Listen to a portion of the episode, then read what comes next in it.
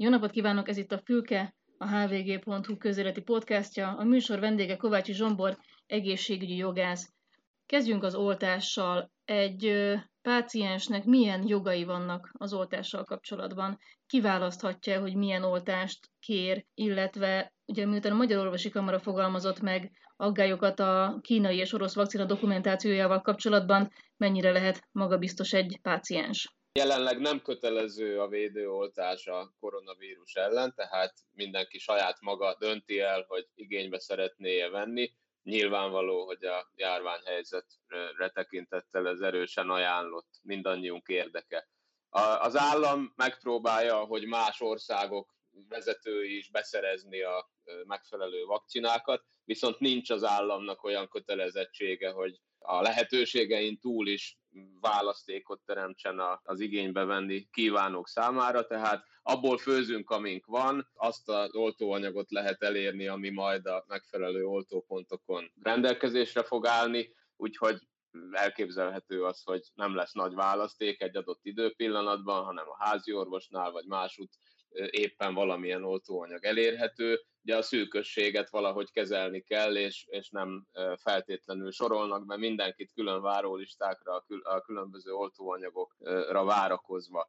Az orosz és a kínai vakcinákkal kapcsolatban azt tudom elmondani jogász szemmel, hogy amennyiben ezeknek a magyarországi felhasználását engedélyezik, akkor ennek a kérdésnek ez a, ez a része ez rendezetté válik, és, és az orvosoknak nem feladatuk felülvizsgálni azt, hogy milyen eljárásban engedélyezték ezt. Az ő felelősségük az a, az oltóanyag alkalmazási előírás szerinti beadására terjed ki. Természetesen szükséges az, hogy ezek az alkalmazási előírások és a betegtájékoztatók is rendelkezésre álljanak, hiszen a beteg a tájékoztatás nyomán tudja megadni a beleegyezését. De a pácienseknek joga, vagy csak lehetősége a választás, hogyha mondjuk többféle vakcina lesz adott időpontban az országban? Hogyha többféle vakcina lesz, akkor természetesen választhatnak, de egy adott helyen nem feltétlenül fogják 200 kilométerről a páciens kérésére odaszállítani a csak máshol elérhető vakcinát. Tehát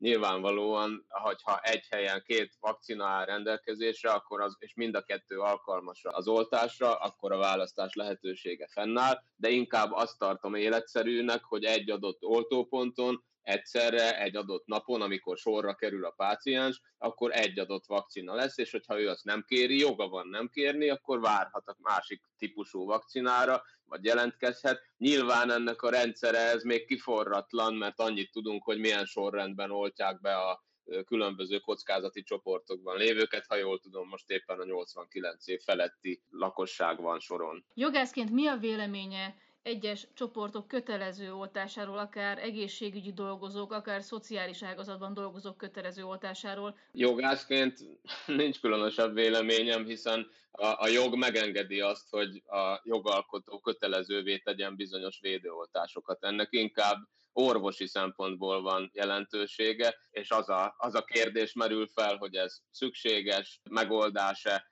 azt gondolom, hogy a, a jelen járványhelyzetre tekintettel ez erősen megfontolható, igen. Jogilag erre van lehetőség. Mi a véleménye arról, hogy különböző jogok illessék meg azokat, akik védettek a koronavírussal szemben, azoktól, akik nem?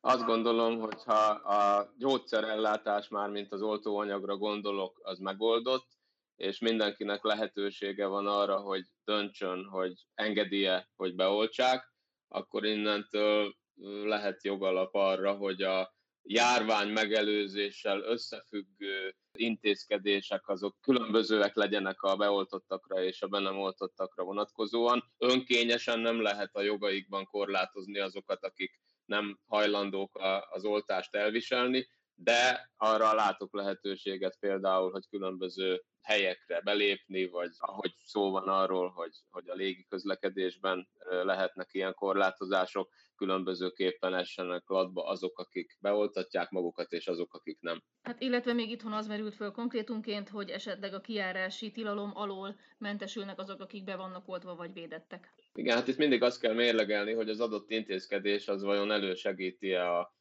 a járvány elleni védekezést. Lehet, lehet ilyen észszerű magyarázat, igen, a kiárási tilalommal kapcsolatban is. Majd, hogyha megjelenik az ezzel kapcsolatos jogszabály esetleg, akkor azt, azt lehet elemezni, hogy a szükséges, arányos különbségtétele. Nagyon nehéz volt az elmúlt egy év az egészségügyben is nagyon sokan maradhattak ki az egészségügyi ellátásból amiatt, mert a koronavírusos betegek kezelése érdekében nagyon nagy erőforrásra volt szükség. Hogyan látja az elmúlt egy évet? Igen, nem csak a koronavírus fertőzöttek, hanem mindenki számára nehéz volt az egészségügyben ellátáshoz jutni. Az egészségügyi szolgáltatók, orvosok, szakdolgozók sem tudták, hogy mi vár rájuk. Nagyon egyenlőtlen volt a terhelés, ugye voltak leállások, illetve utána a lemaradásoknak a, a ledolgozása, tehát a várakozási idők halasztható vizsgálatoknál, ellátásoknál felduzzadtak, mindenkinek a, a türelmét igénybe vette ez a helyzet. Nagyon sok átszervezés volt, tehát akár a betegeket egy benfekvés, nem is nagyon hosszú ideig tartó benfekvés alatt is ide-oda helyezték át, ahogy fölöttük az osztályokat átszervezték éppen Covid osztályá. Szóval ez tényleg megnövelte a, a, az elégedetlenség, a hibák lehetőségét, de hát egy járványhelyzet az már csak ilyen. Nagyon fontos változások lesznek a következő hetekben. Az szolgálati jogviszonyra vonatkozó törvényváltozása miatt nem lehet majd a magánellátásban ellátott betegeket a közellátásban is ellátnia ugyanannak az orvosnak, kivételt képeznek majd minden bizonyal a szülész nőgyógyászok, illetve a másodállásokat is valamilyen szinten korlátozhatják majd. Ez a betegek szempontjából mit jelent? Tehát, hogyha először beszéljünk arról, hogy ha szétválasztják a, a köz- és magánellátást, akkor a szabad orvosválasztáshoz fűződő jogot hogyan lehet érvényesíteni? A szabad orvosválasztáshoz fűződő jog az nem azt jelenti, hogy rámutatunk egy orvosra bárhol az országba, és rámutatunk emellett egy intézményre, és azt kérjük, hogy az az orvos az adott intézménybe lásson el minket, hanem a társadalombiztosítási egészségügy keretein belül tartozunk valamilyen intézményhez, és az ott lévő orvosok közül hogyha esetleg többen vannak azok, akik éppen nincs más dolguk, hanem a, a mi ellátásunkkal kell foglalkozniuk, akkor választhatunk. Illetve, hogyha a házi orvos fogad bennünket, aki nem a mi körzetünkhöz tartozik, akkor mi a saját körzetünk orvosa helyett választhatjuk őt, de ehhez az ő hozzájárulása is kell. Tehát nincs, nincs egy ilyen korlátlan eszményi orvosválasztási jog, ez nem is tudna működni hogyha elkülönítjük a törvény szelleme alapján a magán és a közfinanszírozott ellátást, akkor megszűnik az a lehetőség, hogy a, a, magánorvosunk, akihez járunk a, a magánrendelésre, az bevigyen minket az állami rendszerbe, és ott végezze el mondjuk rajtunk azt a műtétet, amihez szükséges az állami infrastruktúra. Alapvetően ezt jó intézkedésnek tartom, mert a korrupció melegágya volt a magán és az állami összemosódása, hiszen nagyon sokszor a, nem csak az volt a probléma, hogy a magánorvos bevitte a betegét, és ott is kapott valamilyen adóelkerüléssel járó juttatást, vagy éppen magában számlázta le jobb esetben az államiban nyújtott ellátást, hanem egész kórházi osztályok szerveződtek a vezető főorvosok magánbetegeinek az ellátása köré, és aki csak beesett az utcáról, mint mezei, mezítlábas beteg, azzal sokkal kevésbé törődtek, mint a főorvos magánbetegeivel. A szülésznőgyógyászok helyzetét hogyan lehetne ön szerint jól rendezni? Ugye ott van az egyik érdek, hogy a kismama szeretne annál szülni, akit megismert, akiben bízik, és ott van a másik oldal, hogy nyilván ahhoz, hogy az orvos hajnal kettőkor bemenjen levezetni a szülést, annak ára van. Mindenki részéről bizonyos szemléletváltásra van szükség. Azt gondolom, hogy nem megengedhető az sem, hogy a jelenlegi szolgálati jogviszony alapján nagyon szépen megemelt béreknél is sokkal több hálapénzt bezsebelő szülésznőgyógyászok tovább folytassák az üzelmeiket, hanem meg kell elégedniük ezzel a, a bérezéssel. Emellett méltányolni kell ugyan a várandós hölgyeknek azt az igényét, hogy egy bizonyos személy kezébe teszik le a terhesség és a, a szülésnek a feladatait, de azt is meg kell érteniük, hogy aki egy hosszú ügyelet után éppen a alvás idejét tölti azért, hogy a következő műszakra is kipihent legyen, azt semmilyen legális vagy illegális juttatás ellenében sem várhatjuk el, hogy készenlétben álljon, hogyha éppen eljön a szülés ideje. Szerintem hosszú távon az lenne a megoldás, hogyha választott orvos helyett választott tímekről beszélhetnénk, és megismerkedhetne a várandóság ideje alatt mindenki annak az osztálynak a dolgozóival, több orvossal, több szülésznővel, ahol majd a szülését tervezi, és akkor nem lenne olyan óriási trauma, hogyha éppen a választott,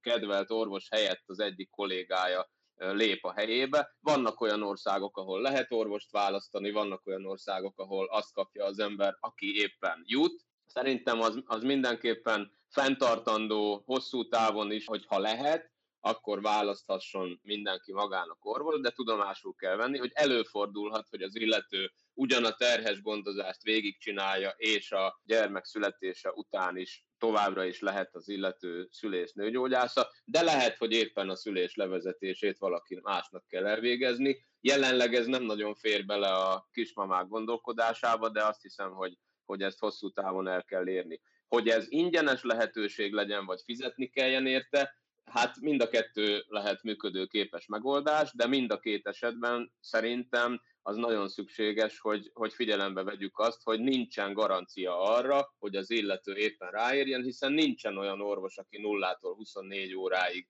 rendelkezésre tud állni a hét minden napján, és ugye ennek következtében találkozhatunk azzal a jelenséggel, hogy ahol túlburjánzik mindez, ott a programozott szülések azok nem biztos, hogy pont az élettanilag legalkalmasabb időpontban történnek, mert hétvégén például igen ritka az ilyesmi. Az orvosi kamara azt vetette föl, hogy lehetne egy szerződést kötni a kismamának, az orvosnak, illetve a kórháznak, ahol az adott orvos dolgozik. Ez lehet megoldás? Hát a jelenlegi jogszabályi keretek között nem, de várunk egy rendeletet, amiben lehet, hogy megteremtik ennek a lehetőségét. Szerintem az a fontos, hogy tehát lehet pénzmozgás, az a fontos, hogy ez átlátható legyen, ne zsebekbe vándoroljon. Elképzelhetőnek tartom, hogy a, a kórház is részesüljön ebből, illetve az orvosnak is megérje választott orvossá válni. Hangsúlyozom, hogy a választott orvos lét az nem jelenthet százszázalékos garanciát arra, hogy ő fogja levezetni a, a szülést. Elképzelhetőnek tartom azt, hogy a jelenleginél transzparensebben tartsuk nyilván az emberek munkaidejét, és lehessen tudni azt, hogy az adott szülészorvos mely napszakokban, mely időszakokban hívható be, és ha behívható, és őt valaki választotta, akkor be kell hívni, de ha nem hívható be, akkor lehessen egy helyettesét is igénybe venni, akivel, mondom még egyszer, hosszú távon az lenne a cél, hogy, hogy szintén megismerkedhessen a kismama már a várandóság idején, és felkészülhessen arra, hogyha Szabó doktor éppen nem ér rá, akkor lehet, hogy kis doktor fogja a szülést levezetni. A BTK már bünteti a hálapénz adását, illetve elfogadását is egy bizonyos nagyobb összeg fölött. A Nemzeti Védelmi Szolgálat munkatársai fogják, hogy mondjam, lépre csalni azokat az orvosokat, akiket le lehet fizetni hálapénzzel, vagy próbálnak ilyen eseteket tetten érni. Ön szerint mennyire lehet ez hatékony a hálapénz elleni küzdelemben? Tehát ettől mikor szűnhet meg a hálapénzrendszere? Tehát az a típusú hálapénz, amikor amikor gyakorlatilag a beteg előnyt vásárol magának azért, hogy korábban jusson be egy műtétre akár. Talán most a szolgálati törvény adta sokkal magasabb bérekkel együtt nagyobb az erkölcsi alapunk arra, hogy keményen büntessük a, a hálapénzforgalmat, de önmagában ezt nem tartom elégségesnek. Nagyon fontos lépés, hogy normális európai szintű bérek legyenek, és úgymond ne legyen olyan mértékű a kísértés az alacsony bérek kiegészítése iránt hálapénz irányában, mint eddig volt, de emellett azt is szükségesnek tartom, hogy kitisztuljanak az egészségügyi viszonyok, hogy ne lehessen hálapénz vagy ismerettség alapján előnyökhöz jutni. Kevés az orvos, nehéz hozzájuk bejutni, hosszú a várakozási idő. Nagyon jól tudjuk, hogy hatalmas előnyt jelent, hogyha valaki orvosok közelébe tud férkőzni, időpontot tudnak intézni, plusz vizsgálatokat tudnak intézni. Így működik ez a államszocialista hagyományokat továbbvivő magyar egészségügy, ezt kellene kitisztítani, viszont ehhez nem csak az orvostársadalomnak, hanem a teljes társadalomnak a tükörbe kellene nézni, és elfogadni, hogy akkor bizony nekem se jutnak elő jogok ez a rendszer, egy ilyen átlátható rendszer, ez teljesen feleslegessé tenné a hálapénzt. A potyautas törvényről mi a vélemény? Ez hamarosan életbe lép, és a sürgősségi ellátás után is fizetniük kell majd azoknak, akik nem fizetnek TB járulékot, vagy akik után nem fizetnek TB járulékot hónapokon keresztül. Kicsit rendszeridegennek tartom ezt a szabályozást. Egyébként az én egészségpolitikai alapállásommal egyezik az, hogy biztosítási alapokra helyezzük a, az ellátást, viszont az utóbbi évek egészségpolitikája az teljes egészében az állami rendszer irányába, annak a szélsősége irányába vitte el az egészségügyi forrásteremtés és ellátás rendszerének a, a szabályozását, tehát ez most egy, egy biztosítási irányba történő lépés, aminek lenne létjogosultsága, hiszen azt gondolom, hogy, hogy nincs azzal semmi baj, hogy mindenkinek részt kell venni a közteherviselésbe, és aki nem vesz részt abban, a szankciók is érhetik. Én egy kicsit túl gyorsnak érzem ennek a, az átalakításnak az ütemét, és azt gondolom, hogy pontosan azok a, a sérülékenyebb csoportok, akik, akik áldozatául eshetnek egy ilyen szabályozásnak, és, és megrendítheti a, az anyagi biztonságukat az, hogyha behajtják rajtuk a, a szükséges egészségügyi ellátásnak a költségeit. Hozzájuk nem biztos, hogy megfelelően eljutottak ezek az információk, és hát egy, egy, talán egy jó évnyi felkészülési idő se volt, hanem inkább hónapokban mérhető az, amennyivel előtte erről egyáltalán lehetett akár a médiában hallani. Tehát azért ez egy, ez egy komolyabb edukációs folyamatot igényelne szerintem, akár egy fokozatosabb bevezetés, akár részleges, jelzésértékű intézkedésekkel, tehát egy copayment, tehát részleges térítési díjfizetéssel vezettem volna be, és akkor évek alatt lehetne eljutni addig, hogy tényleg mindenki már a saját bőrén érzékelhesse azt, hogy, hogy szükséges a társadalombiztosítás rendszerében részt venni, nem csak betegként, hanem befizetőként is. És nem csak az, hogy váratlan volt meg rövid idő alatt, hanem az, hogy a sürgősségi ellátásért is fizetni kell, az egy a veszélyhelyzet alatti módosításból derült ki gyakorlatilag, tehát hogy változtattak az eredeti elképzelésen. Ez bármilyen jogsérelem lehet? Hogyha ellátják a, a beteget korrekten, szakmai szabályok szerint, és utána történik a, a behajtása az ellátás díjának, akkor tulajdonképpen az egészséghez való jog nem sérül, viszont áttételesen azért lehetnek abból problémák, hogyha valaki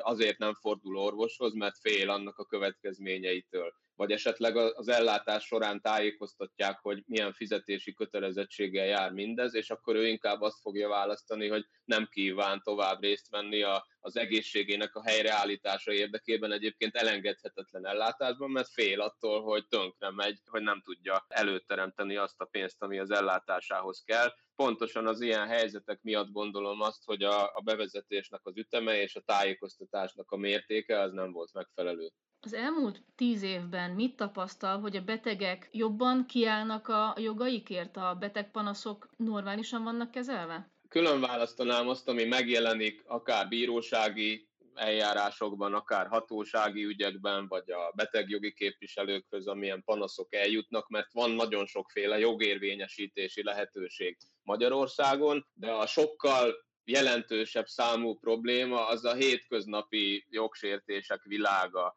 Ugye csak a jéghegy csúcsa az, amiből eljárás lesz, tehát néhány tízezer ügy jut el bárhová évente, a 120 millió orvos-beteg találkozásnak ez a nagyon csekély szűrlete, ebből nem vonhatjuk le azt a következtetést, hogy minden rendben van, hiszen csak töredéke az ellátásoknak az, ami panaszt okoz. Azt gondolom, hogy az elmúlt évtizednek, vagy, vagy elmúlt jó néhány évnek nem is feltétlenül kell itt 2010-től elindulni, de vannak pozitív változásai, hiszen egyre több olyan szakorvosunk van, egyre több olyan egészségügyi szakemberünk van, aki megjárta Nyugat-Európát, és új típusú szemléletet hoz vissza Magyarországra. Egyre fogékonyabbak a fiatalok, és nem csak a fiatalok, hangsúlyozom, arra a betegbarát szemléletre, ami más országokban már teljesen természetes. De azért még mindig nagyon sokan kiszolgáltatottak, és az orvos hiány fokozza a kiszolgáltatottságot, hiszen hogyha kevés az orvos, kevés az ideje az orvosnak, akkor az előbb említett jelenségek miatt helyzeti előnyben vannak azok, akik az ő szívéhez valami miatt közelebb állnak, és a kiszolgáltatottak még inkább kikerülnek a rendszerből, nehezebb az ellátáshoz való hozzájutásuk, tehát van egy ilyen negatív tendencia is. Úgyhogy kétarcúnak ítélem a, az egészségügyi ellátórendszernek a, a változásait az utóbbi időben. Van egy terjedő betegbarát szemlélet, Például az orvosi kamara új vezetése is kifejezetten egy ilyen szemléletű csoportból nőtte ki magát. Ugyanakkor van egy éleződő különbség a egészségügyhöz könnyebben hozzáférő, azt hálapénzzel, ismerettség alapján jobban megközelítő és a kiszoruló réteg között. Én azt gondolom, hogy az a típusú állami rendszer, amelyik Magyarországon kiépült az egészségügyben, nem jó terep arra, hogy a, a betegjogokat érvényesítsük. Vannak jó példák állami rendszerekben is persze a betegjog érvényesítésre, az Egyesült Királyságban, Skandináviában, de valahogy a, a, a mi gondolkodásmódunkban inkább szerepet játszik az, hogy én jól ússzam meg, minél jobb helyzetbe kerüljek, és akkor, akkor úgy nagyjából rendben vagyok. Az összkép az, az, az annyira nem érdekes. A kórházi struktúrát szabadon lehet változtatni, tehát ott nem lehet beteg jogi sérelemről beszélni? Gondolok itt arra, hogy Lantos Gabriella azt mondta még korábban itt a szolgálati jogviszonyról szóló törvény kapcsán, hogy ha a másodállásokat jelentősen korlátozzák, akkor előállhat szakmai okokból az a helyzet, hogy néhány csúcskórházban lesz sokféle ellátás, és a kisebb kórházakban pedig már csak egy ilyen egészen szűk ellátás, akár ápolási feladatokat láthatnak majd el. Bármilyen struktúrájú ellátást létre tud-e hozni a kormány? nem teljesen szabad a kormány keze abban a tekintetben, hogy az egészségügyi ellátást hogyan szervezi meg. Az Alkotmánybíróság az elmúlt évtizedekben konzekvensen azt a gondolatot képviselte, hogy az egészségbiztosítás az nem teljesen szabadon változtatható. Van lehetőség arra, hogy szűkítsük, bővítsük az ellátási csomagot, az ellátásoknak a palettáját, de ez, ezt nem lehet teljesen és szélsőségesen módosítani. Az, hogy centralizáljuk az ellátást, és csúcskórházakba összpontosítjuk a magas szintű ellátásnak az eszközrendszerét és a szakembereit, az önmagában nem jelenti a, az ellátáshoz való hozzájutás romlását, hiszen nagyon sok tekintetben az volt a hagyományos magyar kórházrendszernek a problémája, hogy túlzottan szétaprózottak voltak az erőforrások, és ezért ide-oda kellett szállítani a betegeket, akár több tíz kilométerre is az egyik kórházból a másikba, hogy megkapják a végleges ellátást, ami szükséges az egészségük helyreállításához. Hogyha egy centrumba telepítjük mindezt, akkor ugyan több időbe telik oda eljutatni a beteget, de ott viszont mindent megkaphat. Tehát ezek inkább szervezési és szakmai kérdések, és nem hozzáférésiek. Lehetnek hozzáférési problémák is, például ha a szolgálati jogviszony következtében nagyon sok orvos választja a magánszférát, és nem akarnak az államiban maradni, akkor lehetnek fennakadások, akkor az államnak van olyan feladata, hogy kezelje ezeket a fennakadásokat, és ne idézzen elő ember tömegek egészségromlásához vezető hanyatlást. De hogy tudja az állam kezelni ezt a fennakadást? Hiszen ez az orvosok saját döntése, hogy azok között a körülmények között, amik az új törvény alapján adottak, nem akarják folytatni a munkát az állami szektorban. Azt gondolom, hogy várjuk meg, hogy hányan akarják folytatni az állami szektorban a munkát, mert ugye nem arról van szó, hogyha orvosok a magánszektort választják az állami helyett, akik eddig az államiban dolgoztak, akkor automatikusan az ellátási problémákhoz vezet, mert olyanok is lesznek vélhetően, akik a munkaidejük kisebb hányadát kitevő magánszektort adják fel, a jóval jelentősebb szolgálati jogviszonyért járó bérekért, tehát ez ki fog adni valamilyen egyensúlyt, valamilyen egyenleget, és hát majd az államnak a dolga lesz, szerencsére nem az én dolgom lesz kezelni ezt a, ezt a helyzetet, hogyha esetleg szakember hiány áll elő, Nyilván van lehetőség munkaerő átcsoportosítására, főleg a szolgálati jogviszony keretein belül erre szabadabb a lehetőség, osztályok összevonására. Mondom még egyszer, ez nem feltétlenül rontja a hozzáférést, hogyha centralizáljuk az ellátást. Nagyon szépen köszönöm a beszélgetést. Én is köszönöm szépen. A beszélgetés a Független Média Központ támogatásával készült.